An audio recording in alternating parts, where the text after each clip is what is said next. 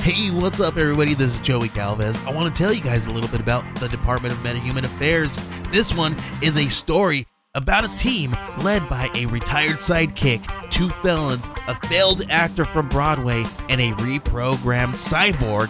But their first mission is to stop the criminals who have robbed a bank, and they will have to set the world at ease. You're going to get 180 pages of entertainment action packed awesomeness right here in the first six issues in a collected hardcover volume one. All you got to do is head on over to Kickstarter.com and type in the Department of Meta Human Affairs or DMA and check it out right now.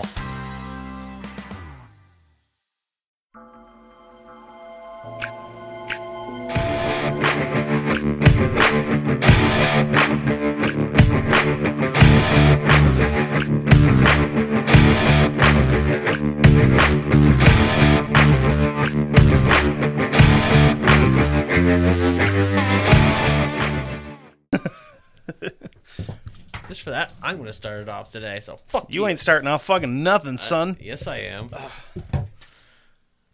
Starting off everything. I'll start it all off. What's going on, everybody? let's go. Whoa, whoa. Cut that air. What's going on, everybody? One more time. What's going on, everybody? How we doing? What's going on, everybody? Hey, hey, doing? Wow, that was an argument.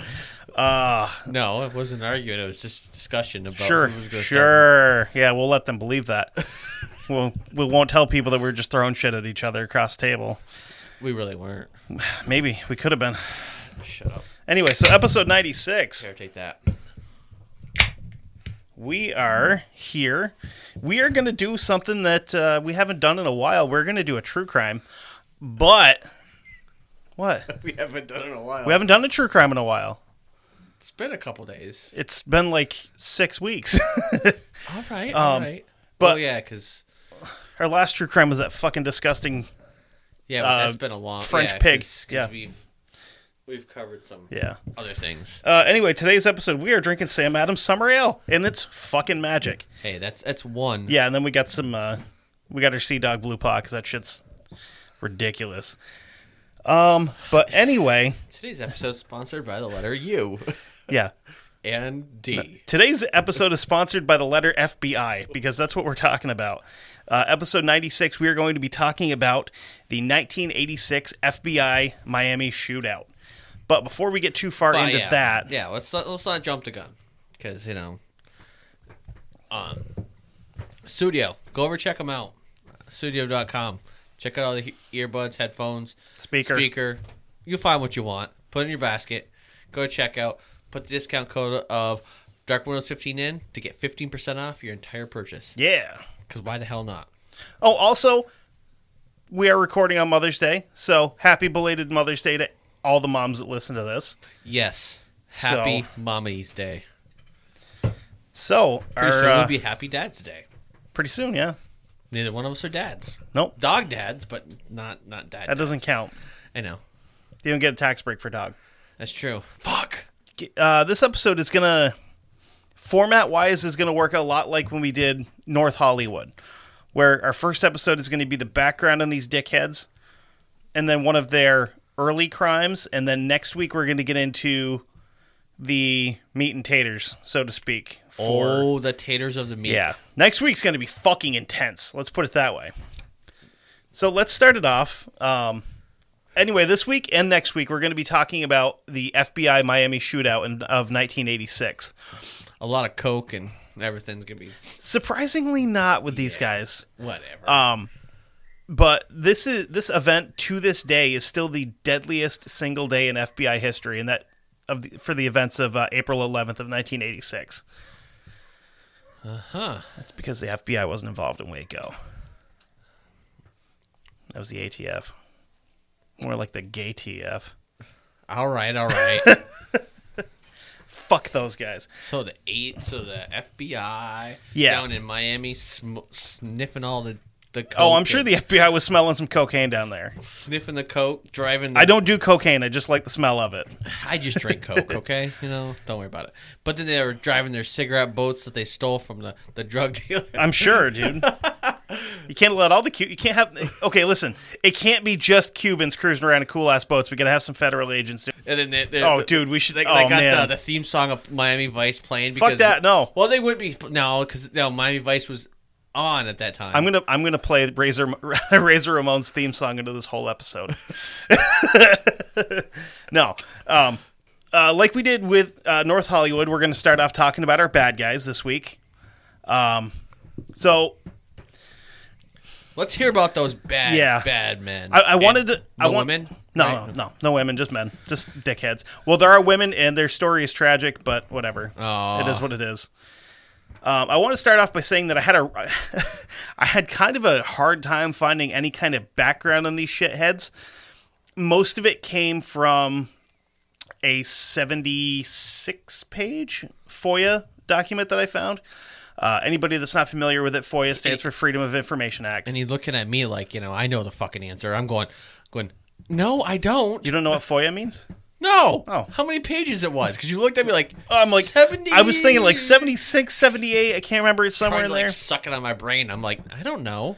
But um, this is a document directly from the FBI, so it's going to be it, it's. I can tell you right now, it's a real fucking dry read, and it's also like, hey, the FBI wrote this, so A lot of lot of uh, blacked out part. oh Jesus, man, I have one page that's like five paragraphs, and of that, there's like three lines visible on it.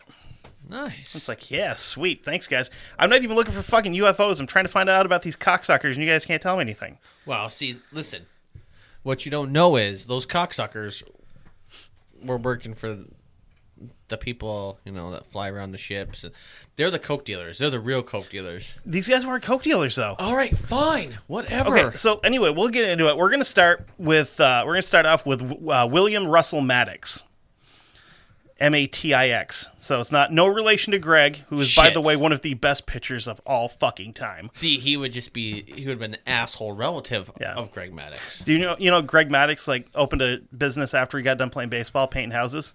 People hated it because it was all just corners. Uh-huh. Somebody will get that. Uh, smart ass. Anyway, So, William Russell Maddox was born June 25th, 1951, in Lewisburg, Ohio. Growing up, he had a he had a speech impediment. Um, he had a pretty severe stutter, and he never really never really had the ability or interest in getting it cleared up until he later in life when he was in the military.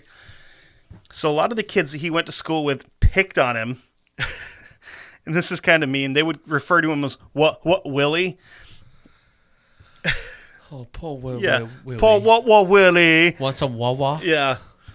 Uh, so even with all this harassment and just general dickheadedness, he was described as being a, a generally polite, courteous, and well mannered young man. He was a regular at the local FFA meetings, and that's Future Farmers of America for anybody that doesn't know. That's a big Midwest thing. Yeah, Midwest, North, Northeast, we get a lot of FFA stuff going on up here too. But it's much much bigger. Oh yeah, yeah, yeah. No, you get out into like the fucking flatlands in the middle. it's and much much bigger out that way. Yeah. So after he graduated from New Madison High School in New Madison, Ohio, he joined the Marine Corps and served three years of which he had no disciplinary actions taken against him. So he was a model soldier. He went there, kept his nose clean, did his job. He was good at what he did. So he would have been seventies, six seventies ish. Yeah, mid to late 70s, somewhere in there. Seven because it would have been what? Uh, He, he missed Vietnam. yeah, yeah, yeah. yeah. He, if if he had, it would have been like tail end of Vietnam. Yeah, no, he, he didn't even uh, he didn't go to Vietnam. No. Okay. So kind of like my dad, missed missed uh, missed Vietnam. He would have he could have gone, but you know that'd have been voluntary or I whatever. don't know if he missed it, but he didn't go. yes. I mean, Even though knowing your dad, he'd have been like, "Oh no, I'll go. Fuck these assholes." I mean, he did have a guy that he was friends with did volunteer to go. My driver's ed teacher volunteered for four tours of duty in Vietnam, and I believe he was your driver's ed teacher too, wasn't he? Yep. Jeff Silvestro. Yep. Crazy son of a bitch. Super nice guy. God rest his soul. Yep. So during his time in the Corps, he rose to the rank of E5, as I didn't know this was a military thing, but he uh, rose to the rank of an E5, E which would be a staff sergeant, I believe, as I a don't know the. as a bakery foreman. I don't know what the uh, the marine. It's it's ranking definitely is. a sergeant in that general area. I'm not sure if it's a staff sergeant or not. I can't remember. I, I thought I Yeah. had it written down, but I didn't. the marine marines. I mean, I, I know what E five is in the army, which is a sergeant, Right. but I don't know what E five is in the marines. Well, why are we sitting here and not fucking figuring it out? Give me two seconds. We, we did figure it out. An E5 in the Marine Corps is the same as in the Army, where you'd be a sergeant. Yep. During an evaluation from a commanding officer, uh, it was said, quote, if it was in my power, then I would like to promote this man immediately. I would be surprised and sorely disappointed if this SM did not become a command sergeant major. I would welcome an opportunity to serve with this soldier anytime. So that's that's very, very high praise from a superior officer. Yeah, it is. It's uh, that's um, a sar- I mean, sergeant major is pretty good. That's uh, that's well respected in the in. I, I know that in army standards, uh, command sergeant major is like you basically walk on fucking water. you know, nobody fucks you. Not even you. You know how high it goes up.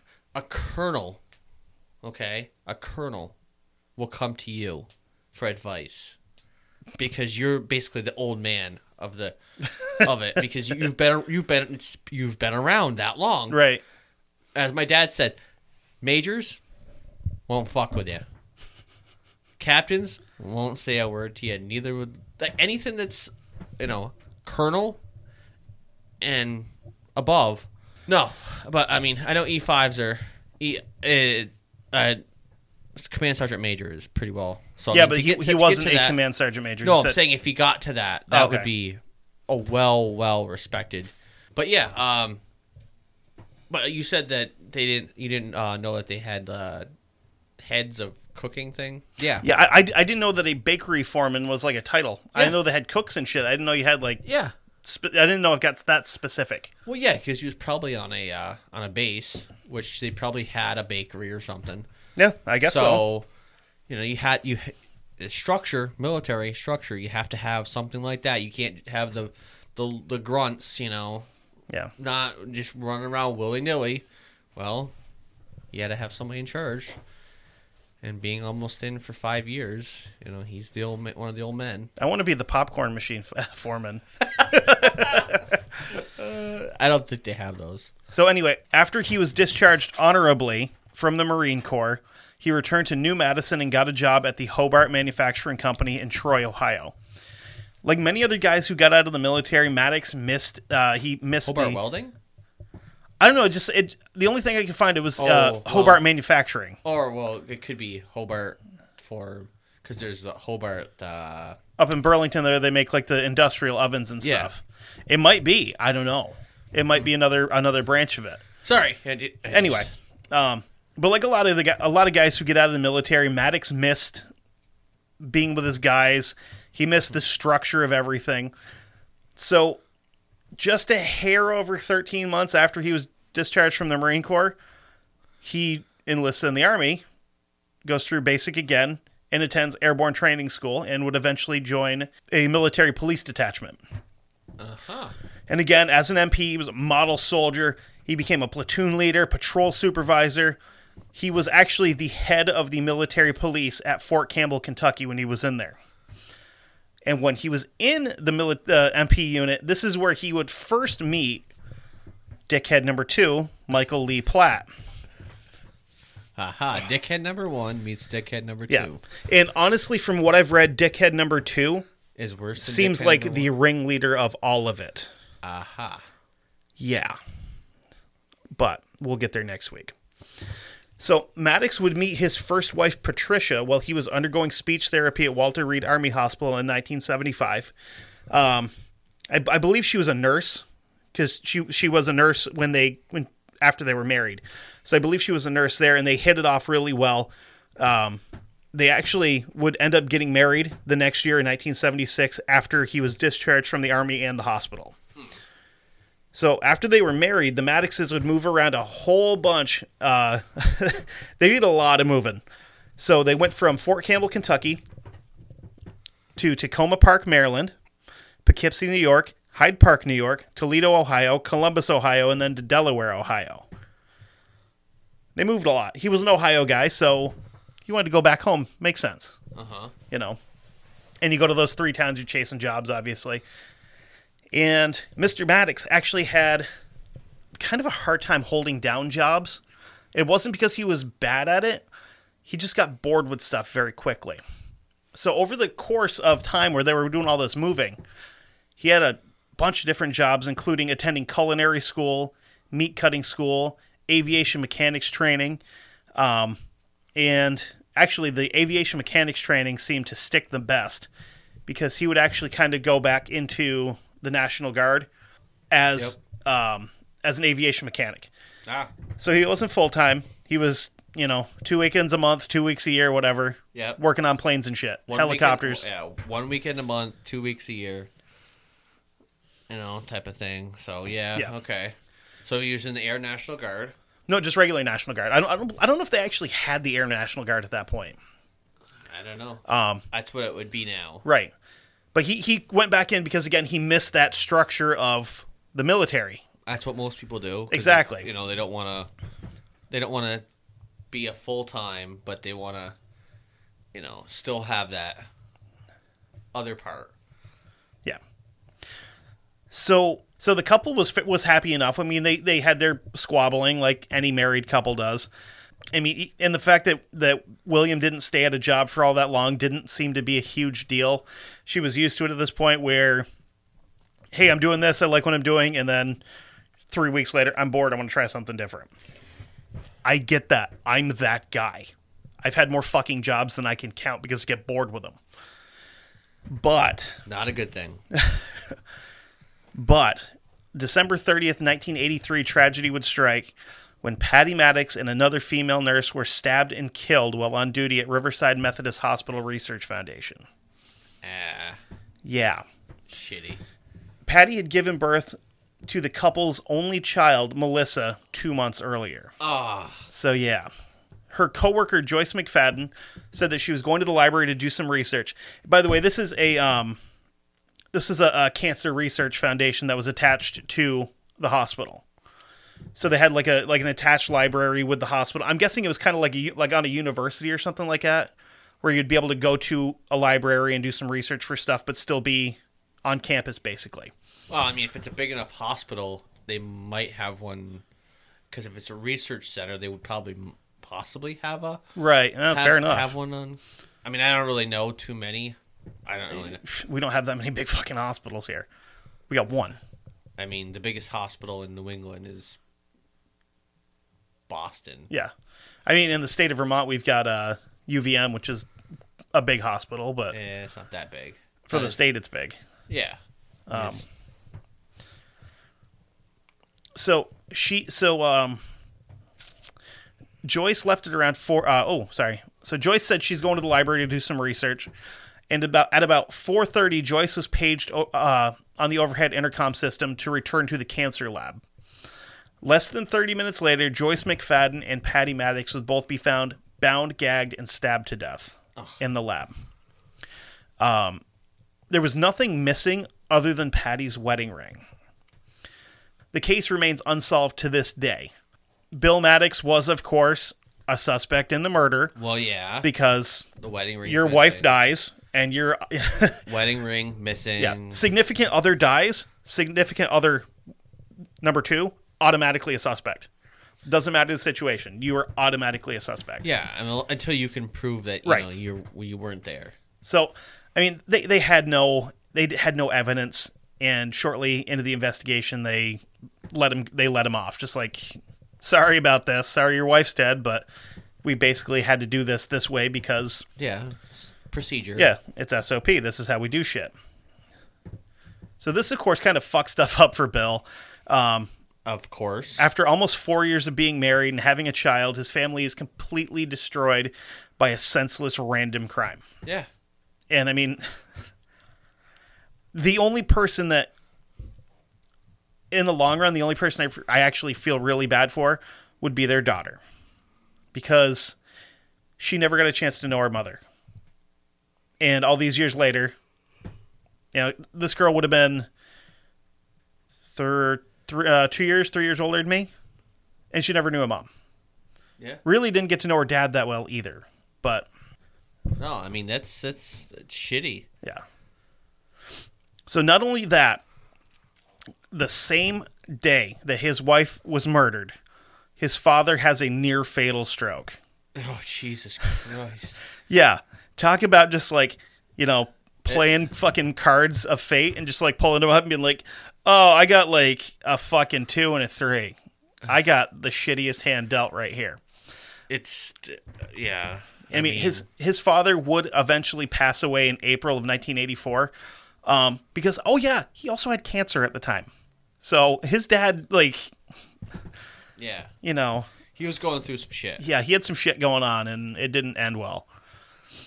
In the four month period between his wife's, uh, between when his wife died and when his father died, Maddox would travel between Columbus and Cincinnati, three to four times a week to help out with his dad during. Uh, and during this time, he became a uh, quote unquote born again Christian and became very involved with his church and started uh, giving public testimony about how his religious views had helped, uh, kind of like helped him cope with the death, uh, death of his wife and Yep. all the crap that went along with that.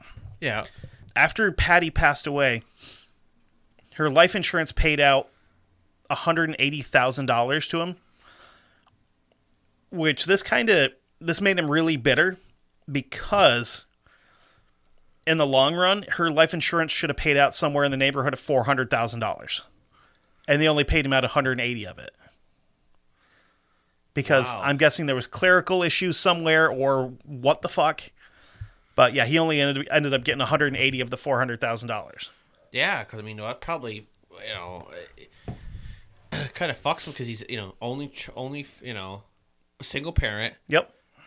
you know has to deal with all these bills Mm-hmm. has to probably house if they own a house you know it's a lot of things to try to Then he's also paying balance. his father's medical bills. yeah which So- racks up Yeah.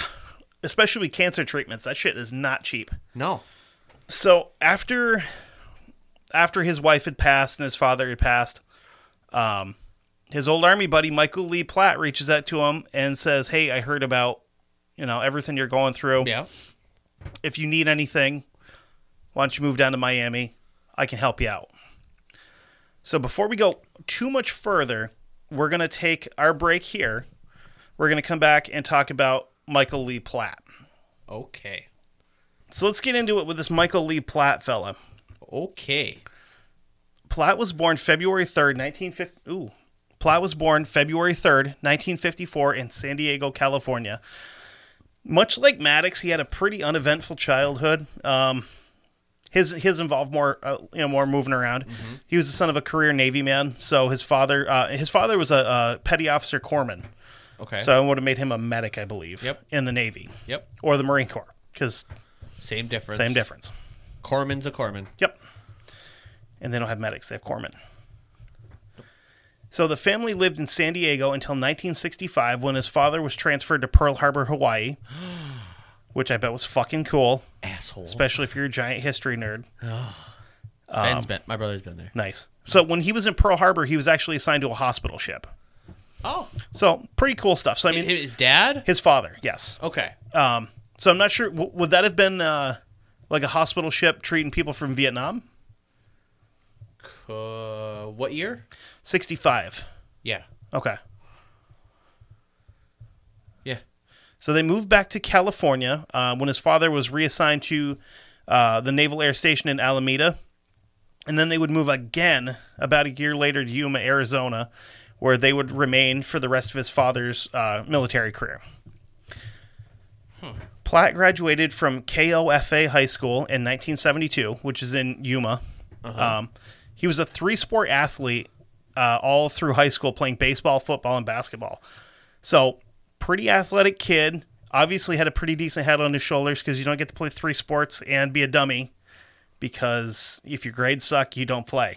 At least that's how it worked when I was in high school. And back then, It was probably the same thing. I would imagine. So from right there, kind of makes me think this dude's going to be the ringleader because he has the has the potential to have the team leader mentality of you know like being like a captain in sports.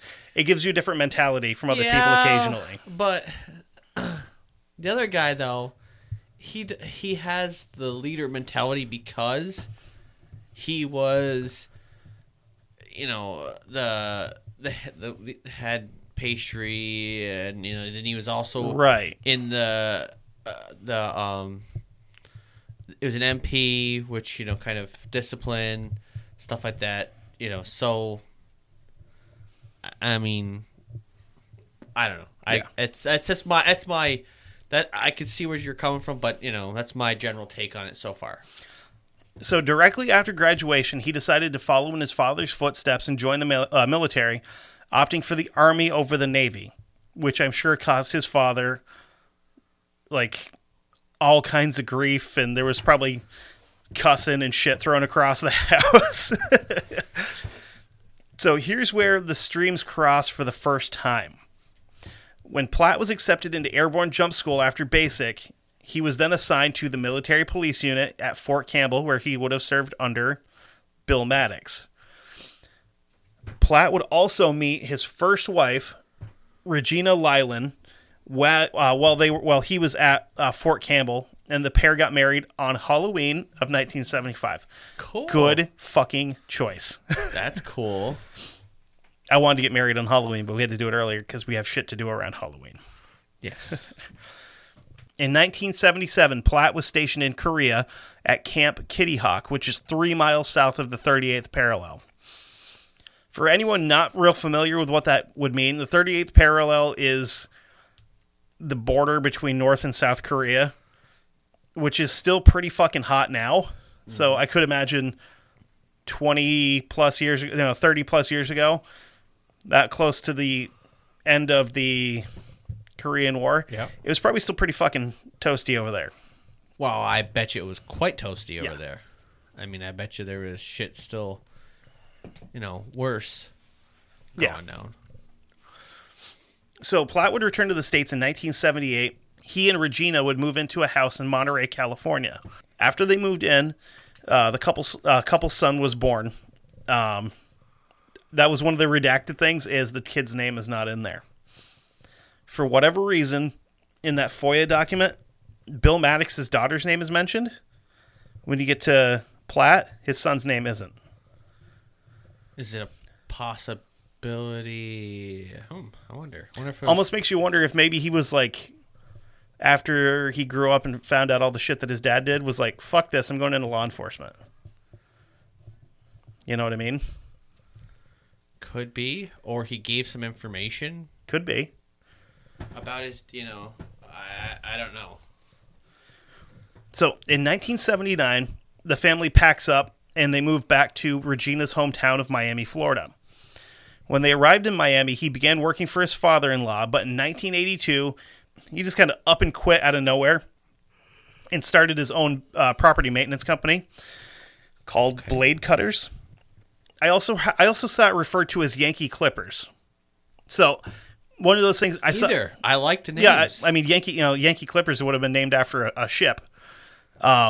I, I like I like the name either way. But yeah, I mean you're you're doing fucking yard work. What a great goddamn name. I both of them. I mean, you know, blade cutters, Yankee clipper. I mean, that's that's awesome. So he, he actually started this business with his brother. Uh, I believe his brother's name was Tim, and uh, his wife would go and work for him as well as the bookkeeper for the business. So when Maddox moved to Miami in 1984, he was probably looking for a fresh start. You know, it was after his wife was killed, his father recently passed away, and all this shit. So he ends up hooking up with his old buddy Platt and starts working for him, and eventually buying into the company as a co-owner so he he you know he saw you know we're, we can do good business here i want to buy in and i want to be a main part of it Yep.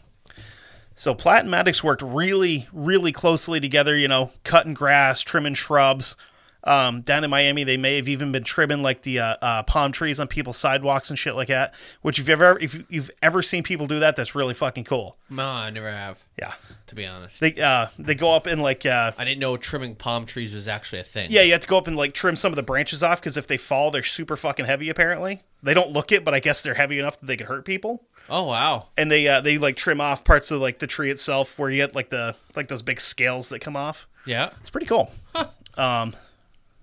The more you know. right? so they they quickly reignited any kind of friendship that they would have had, reminiscent about times in the army, you know, this, that, the other. Of course, of course. On December twenty first, nineteen eighty four, Regina Platt would be found dead of a single shotgun wound to the head. It was ruled a suicide, but there was a lot of speculation that maybe her husband killed her because he had been screwing around behind her back with a woman that worked at a local restaurant for two, three years at this point in time. So some of the speculation is that Regina found out and killed herself out of grief. But then again, would you really put it past somebody to go, oh shit, she found out. I've got to get rid of her before she can divorce me and take all my money. I I don't know. Yeah. So they they never uh, they ended up ruling it a suicide, but I don't think I think some of the investigators may have been a little on the fence about calling it a suicide. I mean, like maybe it was assisted, you know, maybe she had some help, but Not enough evidence. Right. But it was after this point in time that there's stories going around. this is where shit gets fucking wild. Of Maddox and Platt driving around Miami in a white van, robbing drug dealers at gunpoint for their money. They didn't want the fucking drugs, they wanted the money. Okay. So let's put. Some, I want to. I, I had to go through and do some like statistical work because we had to put some shit into perspe- uh, perspective here. Uh, Miami in the '80s obviously was not a super safe place to live. Um, just between, j- eh, like, if you've ever watched any shit from like of the '80s of like what happened in Miami, it was a fucking war zone. Supposedly. So okay, so just to put it into perspective, between 1984, where uh, William Maddox would have moved there, to 1986, when all this shit actually ended, there were 3,931 murders A lot in a of- two-year period. so a lot of uh, drug drugs stuff Right. going on. Cuz you had yeah, cuz a lot of uh Cubans and whatever. Colombians, Colombians, whatever. okay coming in. and just to put like a like a wider picture on this between 1980 and 1989 there were 13,640 murders in the city of Miami like Miami Dade County Yeah. that's a lot of fucking dead bodies.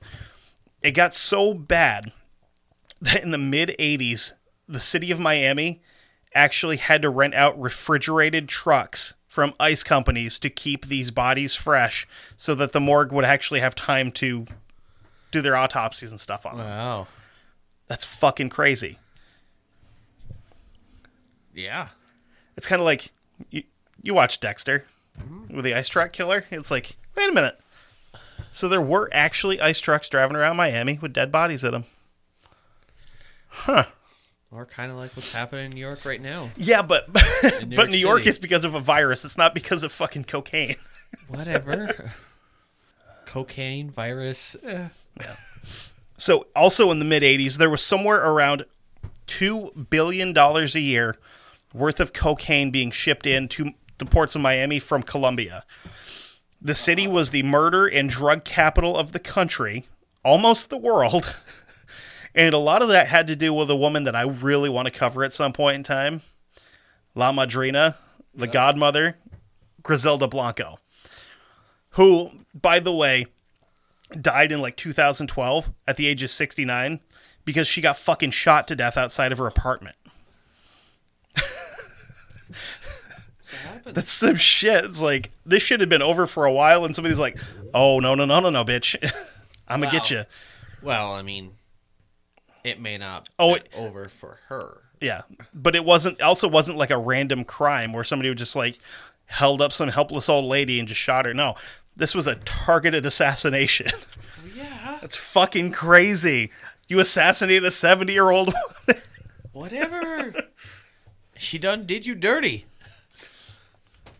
So now that we've now that we've got some background on these shit, Shot me. Dios mío, day. Oh, oh no, no. No, no, Superman no here. Just picture the fucking old, the the uh, maid from uh, Family Guy, Consuela. No, it'd be she'd be like, no, she's hard ass. So she's so she's basically be like, you wanna shoot me, essay? Come on, bring it. She's not Mexican though. Dude, this bitch probably had a switchblade in her purse though. whatever. she, you know, She got a fucking Saturday night special in her pocketbook. She's like oh, she probably got fucking off couple- thirty eight. she probably got off a couple rounds. She's like, "You're not gonna take me alive!" Bow, bow, bow. she can also be connected to like two hundred drug related murders. So She didn't kill them. She had them killed. not all of them. Uh huh. Sure. Grandma got fucking wet at one point in time. It's like she killed some Well, people. grandma wasn't grandma all the time. Hell. First off, a I don't blame them for fucking stealing money. For, I mean, that's that's that's okay. You know, you're stealing. yeah, fucking rob your local drug dealer. Who gives a shit? Yeah, I mean, it's not like you're robbing real people. Yeah. You know. So now that we have some backgrounds on these shitheads and the shithead city that they worked in, we're gonna get into their first crime that they committed together. Okay. And this shit's just weird. Okay. Well, besides the the mur- the, the the robbing. Yeah, because there's no, that's not really even confirmed. That's more like, hey, we saw some dudes that match these guys' descriptions. Because I But- mean, technically, I wouldn't really call that a, a crime. How many fucking drug dealers are going to go to the cops and be like, hey, these two white dudes in a white van rolled up and stole my money? Well, what were you doing with that kind of money? I sell fucking drugs. Listen, I was trying to sell a pound of crack, you know, or or a pound of weed, and, and, and I don't know, whatever, something for crack, something for this, you know, I don't know, I don't know what the the, the denominations of those are. I'd be like, listen, I got like six, eight balls on me, but you can't do shit because I'm here to report a crime, not to be arrested. Listen, they stole my money. Damn it. They left my drugs, but they took my money. And that's the part that makes me really angry is because I've got all these drugs, but I got no fucking money now. I can't make change. Exactly. What fuck am I gonna do? They even took my fucking belt clip thing with all my change in it, like the My fucking fanny pack. No, you know what I mean. You know what I mean. I know. Those fucking things like the dudes in Yeah, the but arcades they- used to wear. But they have the fanny pack, Yeah, you know. 'cause- it was the fucking eighties, dude. Everybody had fanny packs. Yeah, well, so, yeah, some people. Okay, I had I had a fanny pack. Okay, fine for a little bit, then it broke. I had a fanny pack, but I was you know, like a nineties kid. You were essentially nineties, yes. Yeah, I was born in the eighties. Yeah, but you don't really remember anything of it. No. So their first attempt at their first well their first confirmed attempt at crime was in 1985 when Platt and Maddox were running a vending machine company, and they placed a uh, a mail order for 10 machines from a, uh Nebraska-based vending machine owner Yep. uh, by the name of Earl uh, Burnett. Earl Baskins. That bitch Earl Baskins. um, but uh, so this this total came uh, came out to about ten thousand dollars. That's a thousand bucks a machine. I can tell you, vending machines are pretty fucking expensive they are. to buy the machines themselves. It's- Yep. At least now they are. So a weird detail that they threw in when they talked to this dude over the phone was they said, "Hey, listen, we want to buy these machines. We got this money. You need to know that we're connected to the quote local boys." And Burnett probably had the same same thought that uh that I did, where I just went, "Who gives a fuck? I'm selling you vending machines, not you know a thousand pounds of coke, you idiot." So he's just like, okay, whatever, and fucking finishes up the phone call and sends down the machines. So when they when they receive the machines, they come in like uh like crates kind of to protect them. So they're opening up these crates and the cardboard and all that shit. And the machines are all banged up and scuffed and like they look like hell. So they send them them back and tell this dude, "Hey, we want our ten thousand dollars back." And Burnett's kind of like, "Eh, sorry, no refunds." So, so in June of 1985, one morning, it wasn't real specific. Burnett's leaving his house around 7:30 in the morning. Platt and Maddox walk around the outside of his car and just fucking meet him there. These motherfuckers drove to Nebraska and were like, hey, bitch, how about our money? So that's probably That's a long fucking haul. yeah. From there, From So basically, they drove to Lincoln, Nebraska I- yeah. from Miami. I know where Lincoln, Nebraska. Hold on, is. just for shits and kicks here. Probably uh, I want to guess at least a twenty-four hour. Okay, so it's a 24 hour drive what I for a said. total of 1,656 miles. I said twenty-four hour. That's one way. That's what I said. I said twenty-four hour. So so these motherfuckers just show Damn. up. They show up at his fucking house and they're just like Where's our fucking 10 grand, bud? We sent the machines back. Where's their shit? Yep. So they kind of pulled this like good cop, bad cop thing where Maddox is like, "Hey, you know, we we didn't like how the conversation went. We figured if we came here and talked to you in person, maybe we could work something out. Maybe we could get our money back, yada yada Yeah. yada." And Platt just like straight up's like, uh, no, we're both fucking armed. We will kill you if you don't have give us our money. And so Burnett is like, hey, okay, fine. The bank opens in a couple hours. I'll get your money. Why don't you go? There's a restaurant down the street called Cull's. Why don't you go there, have some breakfast? I'll meet you there with the money.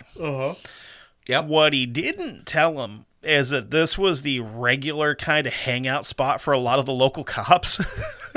Okay. so being a local, he would have known that. And these guys wouldn't have had a fucking clue. So I, I like to imagine these guys are just sitting there drinking their coffee, eating fucking pancakes, you know.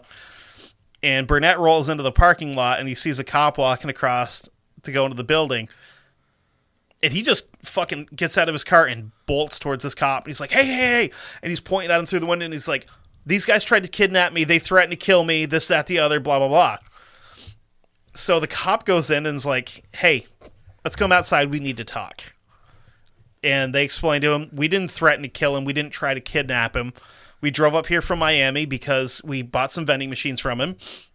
When we received them, they were damaged. We came up here to try to work out, uh-huh. you know, our refund because we did we. I, the way they put it was that they didn't think that he wanted to send them back the ten thousand dollars through the mail because that's a lot of money in the mail. Yeah. So they figured they would go up and try to get the refund in person instead of losing it. So the cops like, yeah, but he also said you were going to kill him, and Platt's like, search the car, go for it. So the cop searches the car, searches both of them, doesn't find a fucking gun anywhere. So they let him go, and from there, Platt and Maddox go to a local attorney's office and hire him so that they could sue Burnett for slander and defamation. Okay. So of, obviously, this court, this case never actually made it to court. They didn't even sue this fucking guy to be like, "Hey, we want our ten thousand dollars back." They're like, "We're suing him because he said mean things about us." Okay. You know, so you're kind of like, how do you go from that to robbing banks and armored cars to getting into a fucking super intense shootout with the FBI? That, that's like, there's no escalation. It's just like, bam, and the shit's happening already. I, I don't know. I mean, so, like I said, that's where we're going to end for this week. Okay. We're going to come back next week. We're going to talk about a series of armed car- uh, armed bank robberies, armored car robberies, a fucking murder, and then a shootout with the FBI. So next week's going to be really really fucking intense. and it's going to be a little bit longer than this one too, but okay. again, just wanted to get the background out there first like we did Yeah. with uh Yeah, yeah, yeah. with North Hollywood. So, you know, we Background's can get always a good yeah. thing to have. especially because like a lot of the stuff that I watched on YouTube, they would they talk about this, but you don't get any of the background for this, that, the other. Um, when they talk about the shootout, they call the, they refer to them as suspect A, suspect B, just like fucking North Hollywood. You know, so. But yeah, just wanted to. Well, if you say suspect A, suspect B, you, you don't put names to that. le- You know, give them legitimacy to, you know, or anything. Yeah, but give I, 'em I hype. we, we kind of started this episode off by saying fuck both these guys. So fuck both these guys. Well, as of right now, I'm not saying fuck either one because right now I'm kind of going, okay, they're they're pretty good fucking guys. I can, I can get down with them. They're not great criminals, but they, you know, mean, seem they like they haven't- might be decent guys. I mean, they haven't, cr- t- to my knowledge, so far they have not committed a crime at all. There's a Yeah. possibility that one did kill his wife, but that's not proven. right.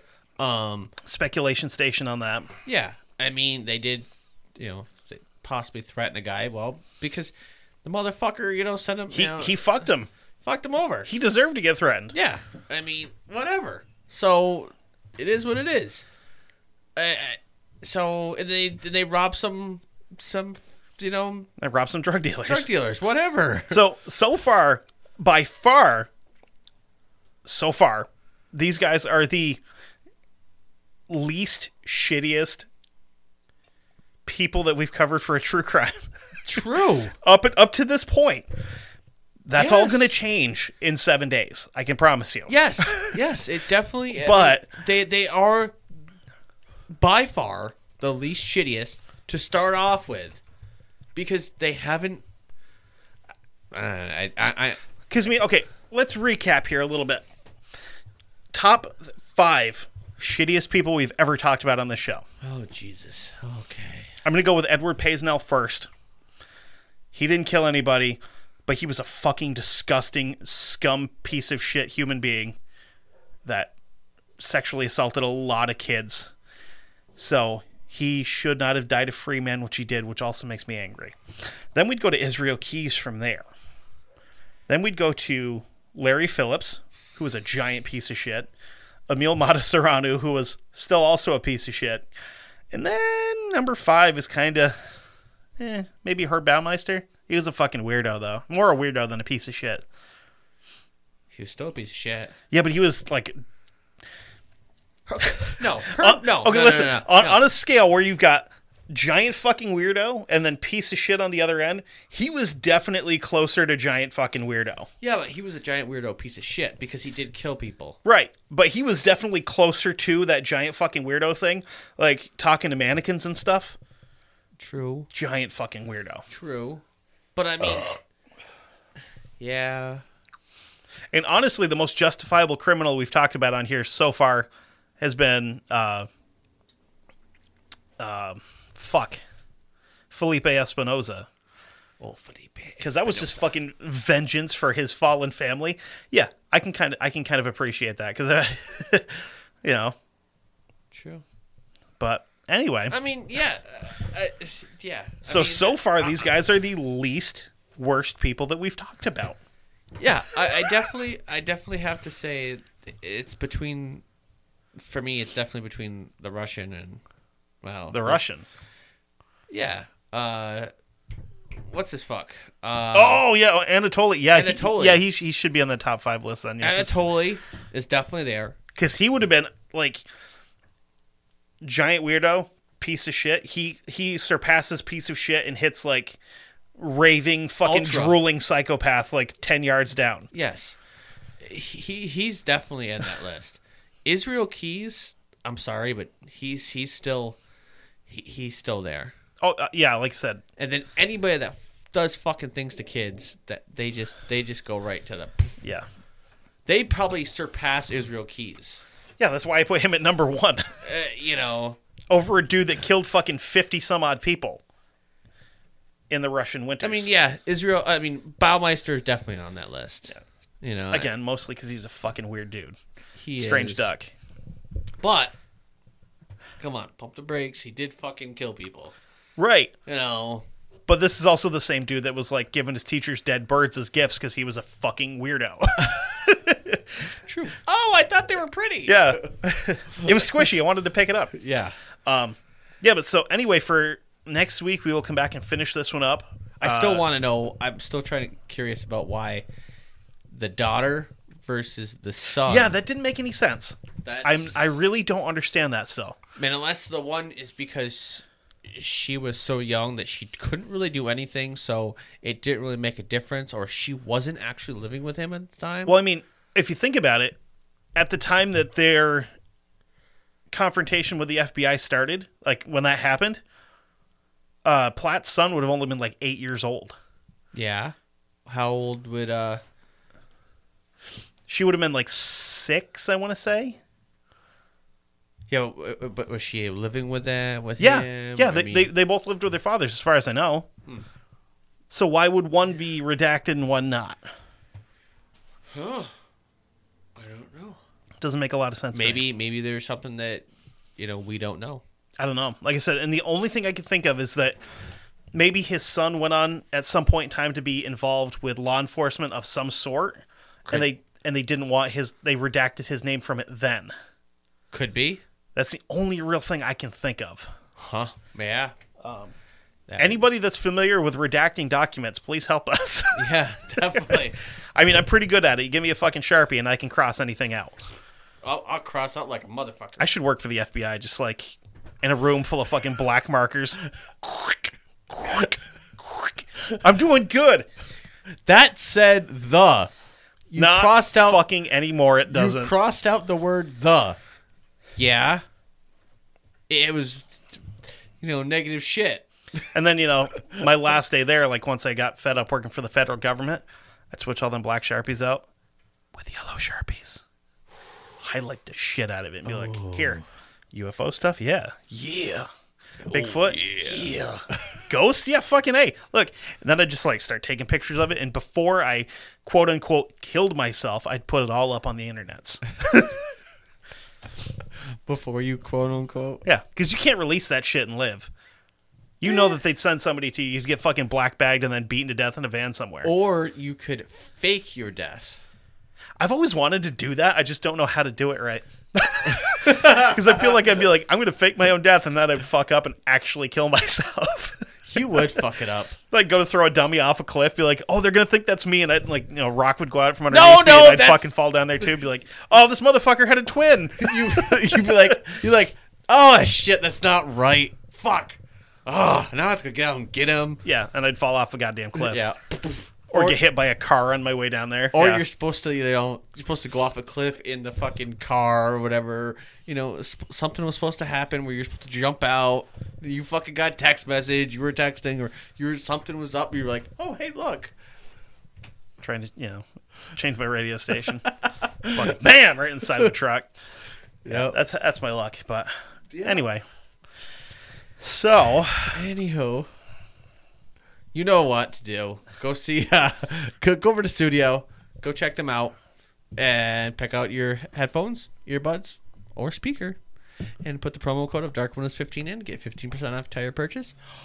Or if you happen to forget any of that stuff, you can hit us up on. darkwindowspod.com. We've got links for everything there, including s- going to studio. We've got links to our Patreon. We've got links to our Threadless. We've got links to all our social media bullshits. Yep. But that's just for the show stuff. But if you're ever on Facebook and you're trying to find us, my name's Kevin Carlton. I'm Kevin Heyer. Yeah. I'm on the Facebook page like all the goddamn time. I don't even use my own Facebook page. I go to that one. I pretty much do that. So I mean, I don't. Anyway. Well, I don't really post much of any. You know, much of anything, but. you were talking about Wendy's breakfast this morning and it made me I angry because I fucking missed was. it. Uh, hey, sorry, man. I'm telling you, man. Breakfast baconator next time. You will not regret it. man, Because Uh. it's not a hamburger, it's a sausage patty. the honey butter, Oh fuck. the honey butter biscuit chicken. Oh, Yeah. Yeah. They got one with fucking hollandaise sauce on it. I remember what it was. But even the fries are the are good. ah, there's home fries. I mean, they're but they're home fries, good. Just potato wedges. But they're Uh, good. They're better than KFC's. Which KFC doesn't even have fucking tater wedges anymore. You know that? No, They have fries now. I haven't been to KFC in f- Those fucking a while. dicks. Yeah. Has to be damn near ten years, maybe Yeah. I went to the one in New Hampshire because I was over there for shit. for shit. Yeah. Ah. Went over to get at my toolbox, and they've got f- just regular fucking French fries now, and it's like they're seasoned, but they're good. But Interesting. anyway, With that said, yeah, we're talking done talking about French fries. so we will be back next week to finish this up, and then we will figure something else out to throw at you people later on. Until then, just because you can't see out into the dark doesn't mean that the dark can't see into you. Avita Zane. Goodbye.